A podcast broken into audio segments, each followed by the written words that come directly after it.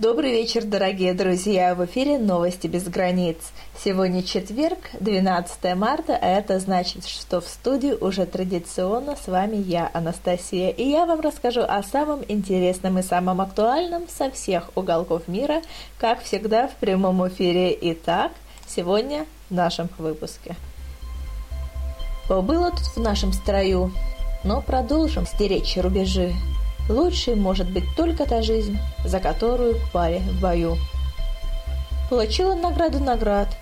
Самое главное дождался медали. Пусть ему не кричали «Виват!», он того сам хотел бы, едва ли.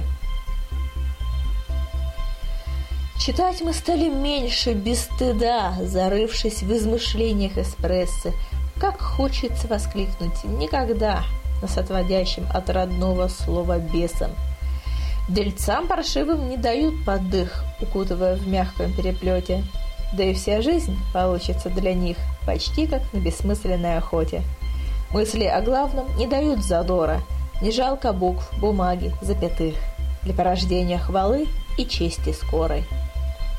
Однако истина на полках не пропала, и грязи ее вовек не закопать. Большое начинает всегда малым, и слово не заставишь замолчать.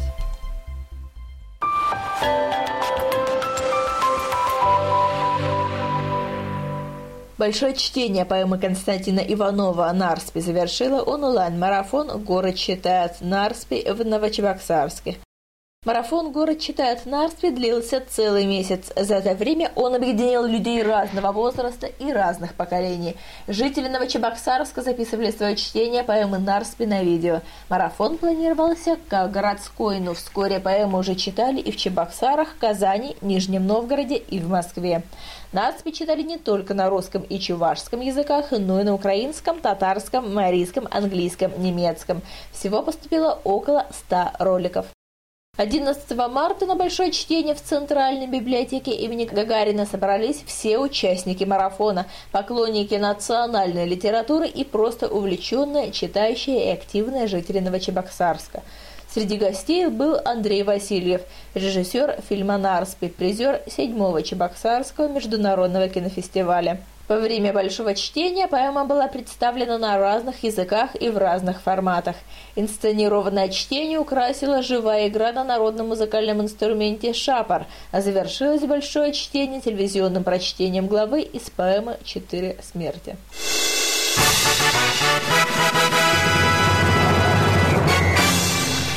Как сообщает пресс-служба Министерства молодежи, спорта и туризма ДНР, 14-15 марта в Симферополе состоится пятый открытый республиканский турнир по греко-римской борьбе среди юношей 2000-2001 года рождения «Олимпийские надежды».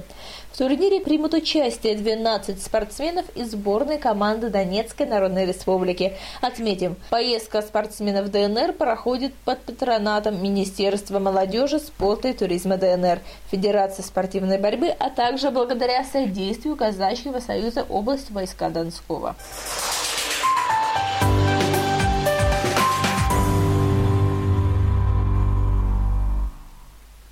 Население Центральной Европы и Балтии стремительно стареет. Об этом сообщают во Всемирном банке. Эксперты отмечают, что старение населения – общая для всей Европы тенденция, связанная со многом с увеличением продолжительности жизни. Однако население Центральной Европы и Балтии стареет еще и по причине снижения рождаемости и миграции молодежи. Так, в Польше, Венгрии и Словакии показатель рождаемости гораздо ниже, чем в западных государствах и составляет всего 1,3 ребенка на одну женщину. Специалисты отмечают, что многие молодые люди покидают свои страны в поисках работы и лучшей жизни за границей. Например, большинство поляков и прибалтов мигрируют в возрасте от 15 до 34 лет. Специалисты Всемирного банка рекомендуют правительствам стран уделять больше внимания здоровью стареющего населения, поднимать уровень минимальных затрат и пенсий, не допускать утечки мозгов и добываться повышения рождаемости. По данным ООН, к 2050 году пожилых людей в богатых странах будет вдвое больше, чем детей.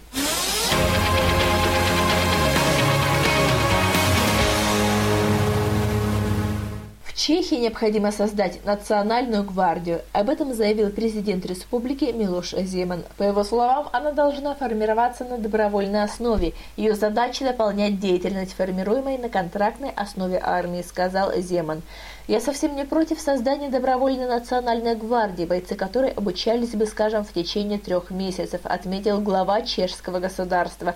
Нужно четко обозначить различия между профессиональной армией и созданными из добровольцев подразделениями самообороны. Они проходили бы менее сложный и более кратковременный курс подготовки. Милош Зиман против восстановления отмененной в республике 10 лет назад обязательной срочной службы в армии. Профессиональные вооруженные силы эффективно выполняют поставленные перед ними задачи, полагает он. Чешское министерство обороны подготовило законопроект о всеобщей воинской обязанности. Согласно документу, внесенному на обсуждение в правительство, с января 2017 года в республике будут действовать призывные комиссии. Они будут проводить освидетельствование граждан старше 18 лет на годность к армейской службе в военное время. Постановление действительной срочной службы не планируется.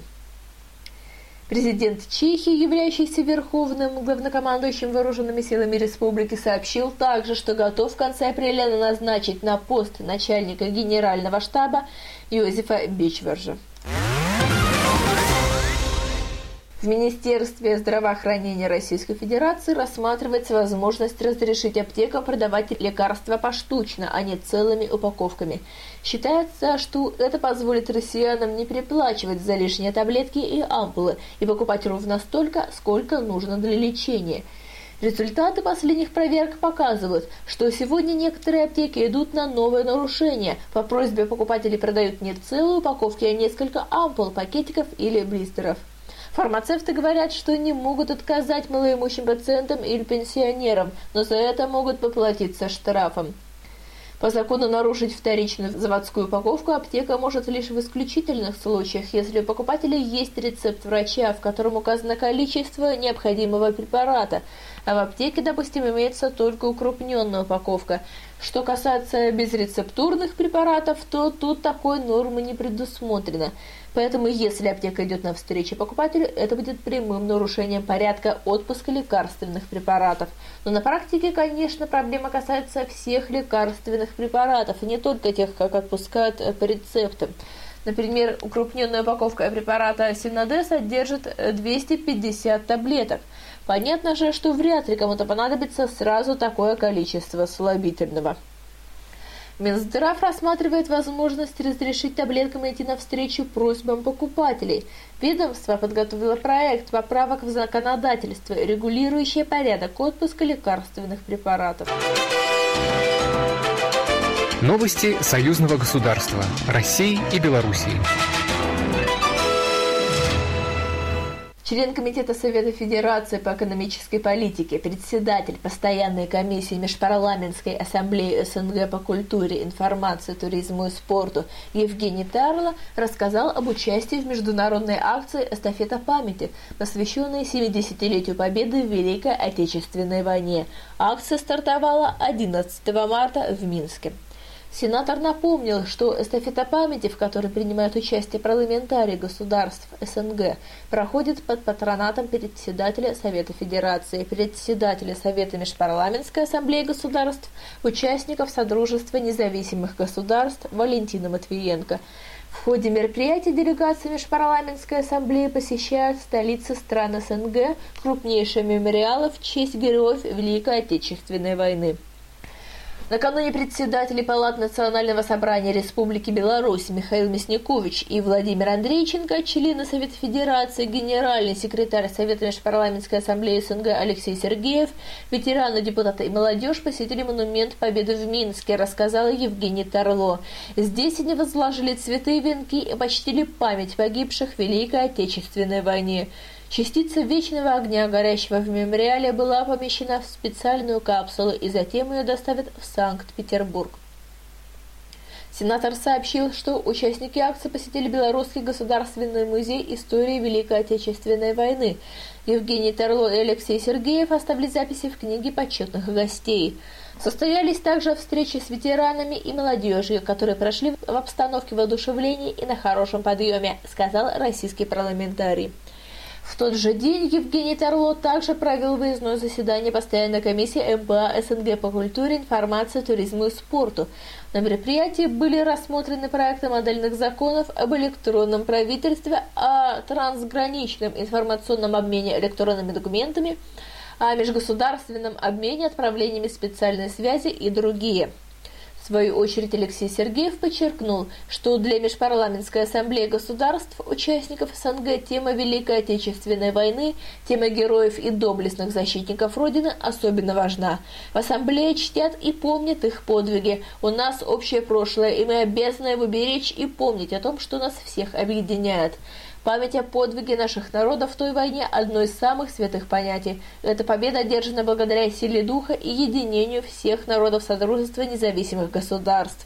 Мы с особым уважением и трепетом преклоняемся перед героизмом, стойкостью и мужеством наших ветеранов, разгромивших врага.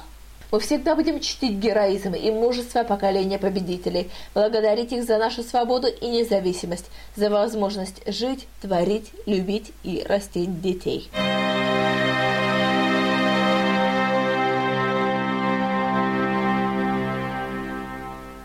11 марта 2015 года в столице Южной Эстонии, городе Тарту, после тяжелой болезни ушел из жизни ветеран Великой Отечественной войны Константин Павлович Голубев, старейший тартусский ветеран, отметивший неделю назад 95-летний юбилей. Об этом проинформировала член Координационного совета российских соотечественников в Эстонии Шахля Гаджиева Апурина.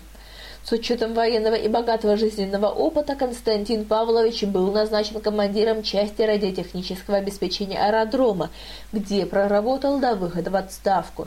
Закончил он службу в звании полковника. Это звание он заслужил своим профессионализмом, высоким чувством ответственности, непререкаемым авторитетом среди сослуживцев. Всегда спокойный, уравновешенный, добрый, отзывчивый и справедливый Константин Павлович всегда был примером для своих коллег. Таким он был и останется в памяти людей, имевших честь служить рядом с ним и в его время. Константин Павлович умер счастливым человеком. Он прожил интересную жизнь, уделял большое внимание сохранению исторической памяти о прошедшей войне, был награжден заслуженными военное и мирное время наградами за трудовые победы и боевые заслуги. Месяц назад ветерану была вручена последняя в его жизни награда – медаль «70 лет Победы в Великой Отечественной войне». Координационный совет российских соотечественников и Союз ветеранов и пенсионеров Южной Эстонии выражают искреннее соболезнования родным и близким в связи с постигшим их горем. К таким людям, как Константин Павлович Голубев, неприменимо слово «был». Такой яркий, теплый свет оставил он в сердцах людей – Память о нем останется с нами навсегда.